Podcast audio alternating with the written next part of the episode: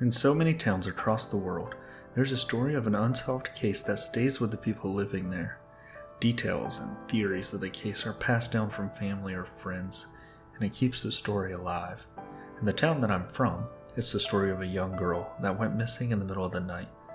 In the town that I currently live in, it's the story of a young college woman who went missing after going on a jog. In Cedar Rapids, Iowa, it's the story of Michelle Martinko.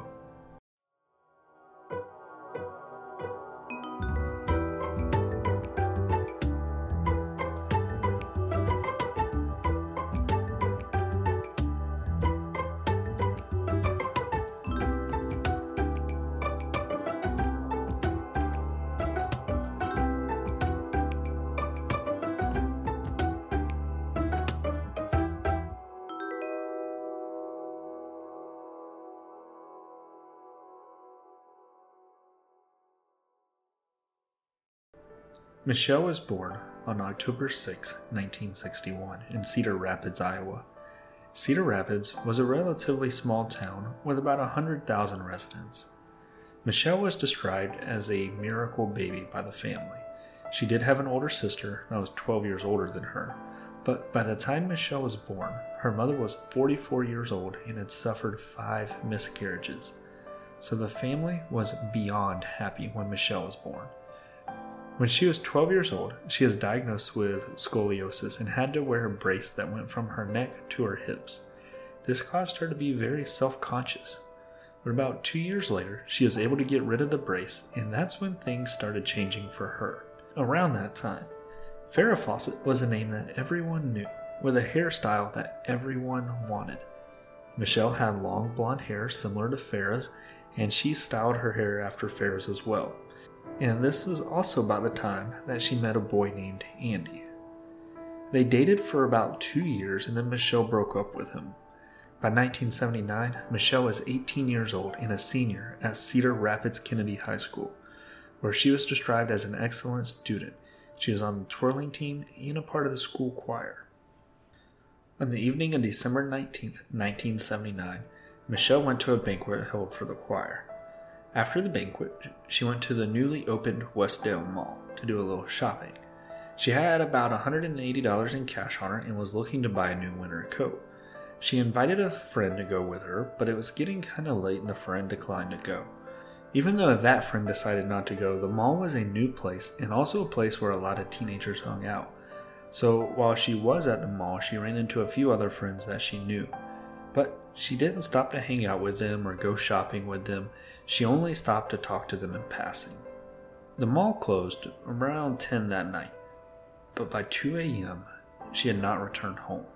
Her parents called the police and reported her missing.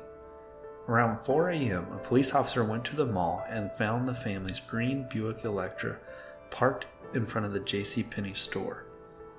As the officer approached the car, he came across a brutal crime scene. Michelle was found slumped over to the passenger seat. She had been stabbed 29 times in the face, neck, and chest. She had defensive wounds from a knife on her hands, which showed that she had fought back against the killer. While there were no fingerprints found to be the suspects, they did find that there were imprints on the car from what was believed to be a rubber glove that the suspect wore. With a crime like this, investigators thought that it had to be someone Michelle knew personally, an attack that seemed personal. The first people that investigators looked into were the men around Michelle's life, starting with ex boyfriends. One of them was a guy named Mike. He was able to show that he was out of the state when Michelle was attacked. Then came Andy. Andy was the person that everyone believed was responsible. His alibi was that he was home with his mom. While that could be the truth, investigators weren't buying completely into that because, of course, a parent could lie to protect their kid.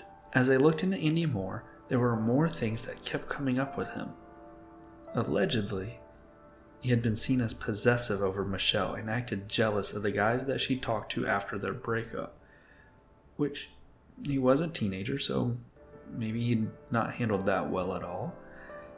Then there was someone at Michelle's funeral who said that Andy was acting even more out of character there. He kept saying that he just needed to know who Michelle loved, whether it was him or Mike. So, Andy seemed to be the focus of the investigation, and as time went on, the investigators couldn't get enough evidence to charge him or even place him at the mall. After graduating high school, Andy moved out of town and joined the military.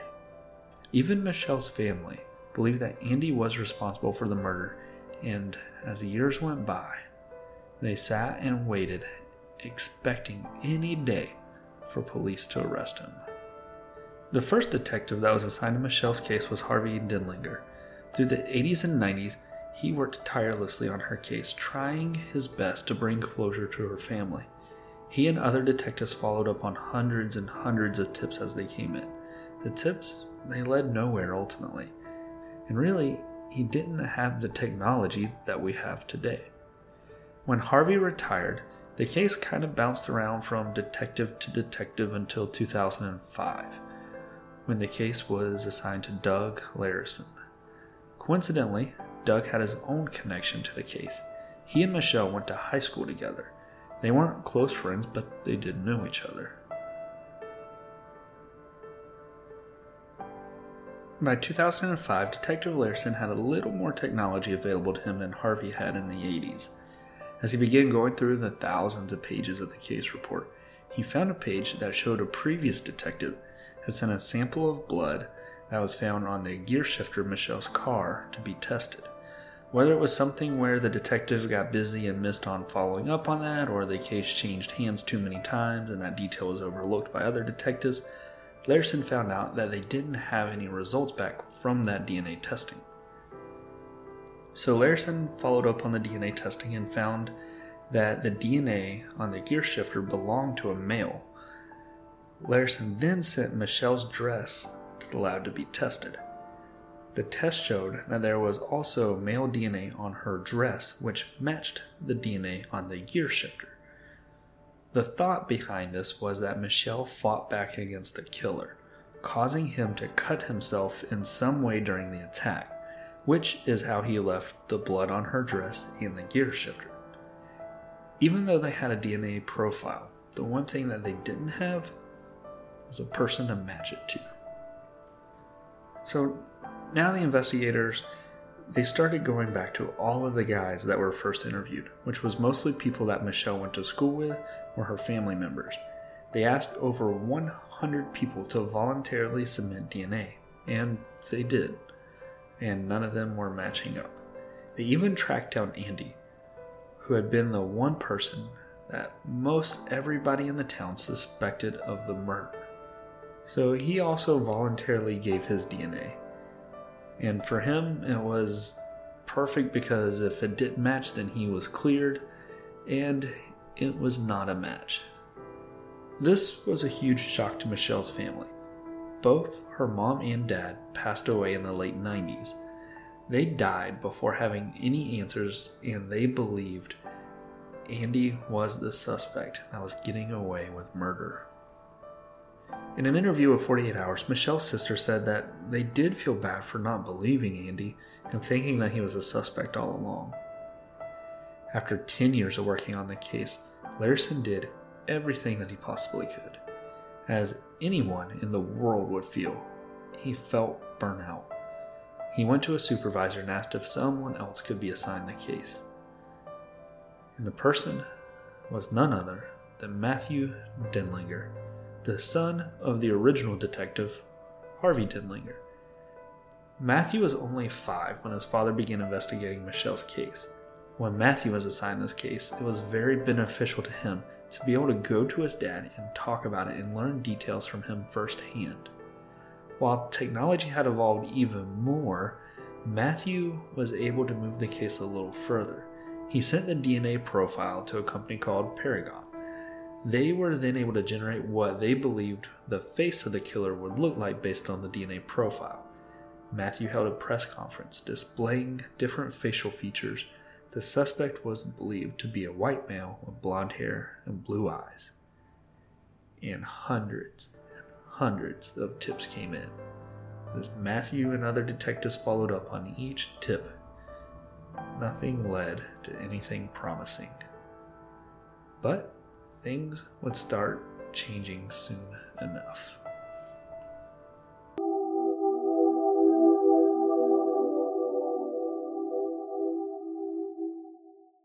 All right, I'm going to try and make this really quick, mostly because this is like my fifth time trying to read the ad. we have Crime Nerds coffee cups if you would like one. There's a link in the show notes, my Instagram bio, and I'll have one on Facebook. For the next seven days, so that's until September 15th, 2021, you can use promo code Crime Nerds at checkout to get 20% off. And thank you for all the support. And now, back to the show.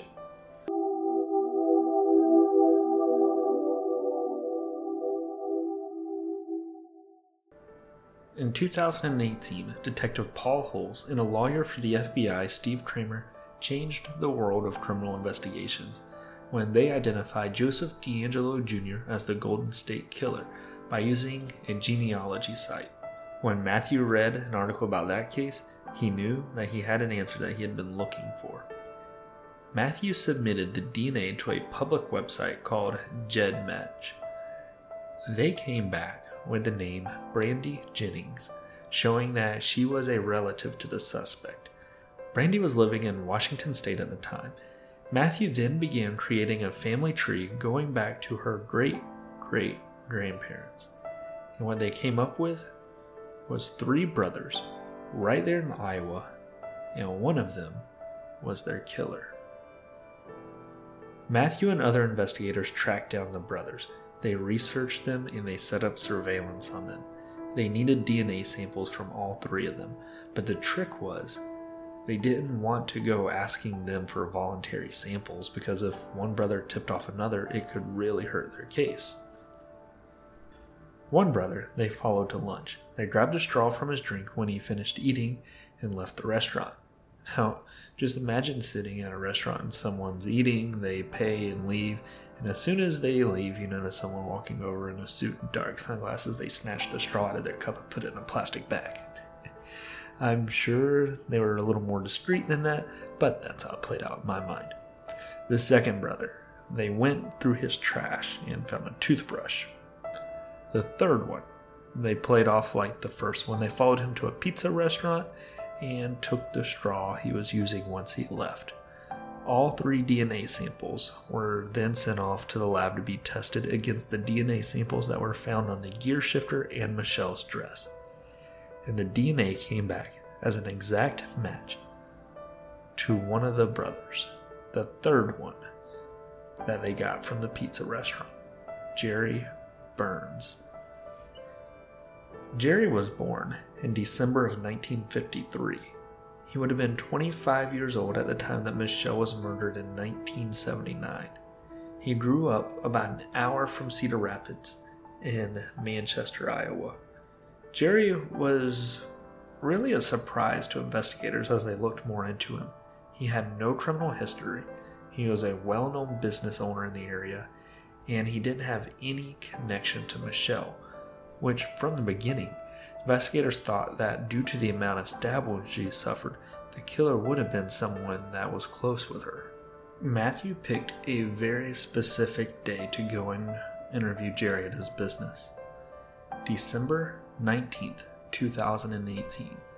Exactly 39 years since Michelle was murdered.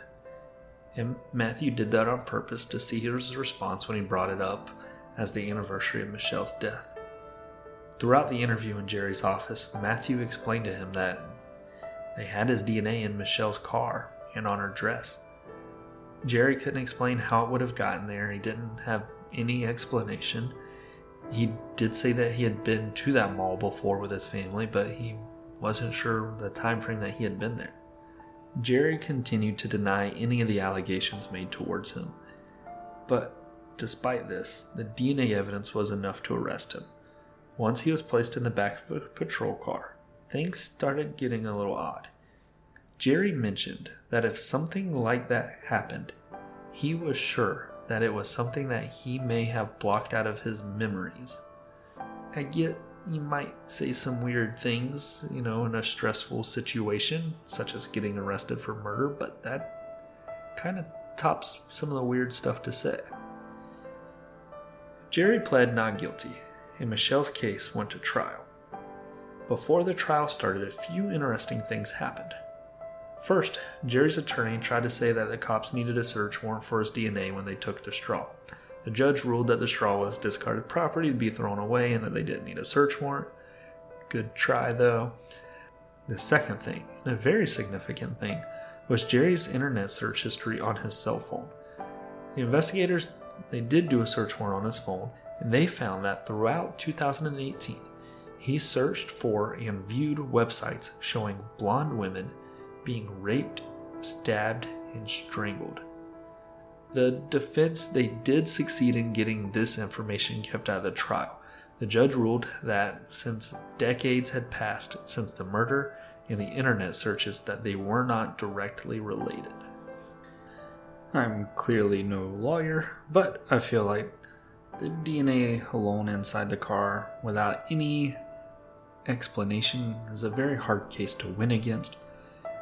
The trial began in February of 2020, and on February 24th, the jury found him guilty and he was sentenced to life in prison. While Jerry hasn't been directly linked to any other crimes, there was one other thing that he mentioned in his initial interview with Matthew that kind of got people's attention. Completely on his own, Jerry mentioned that he had recently seen a news segment on Jodi Huisentruit. Jodi was a 27 year old blonde news anchor in Mason City, Iowa, about two hours from Manchester. She disappeared on June 27, 1995 when she was leaving her house to go to work early in the morning. When the police responded to her house, they described what appeared to be a violent struggle near her car, to include her personal items being thrown all around the area, that included her shoe being left behind and her car keys being bent. But since then, there have been no signs of Jodi and no one has been charged in her case. And Jodi's case is still an open investigation. There were a few big takeaways from Michelle's case. It's believed that the only reason that the killer's DNA was left in the car was because she fought back so hard that she caused an injury. Even though it took time for the technology to come along, ultimately, Michelle helped investigators solve her own murder by fighting back. The other thing was Matthew, in an interview with 48 Hours, he talked about how he was glad that Michelle's family finally was able to find justice for her and that the case was solved while his dad was still around so that he had answers as well. And this is going to bring us to a conclusion of this episode. Thank you for listening.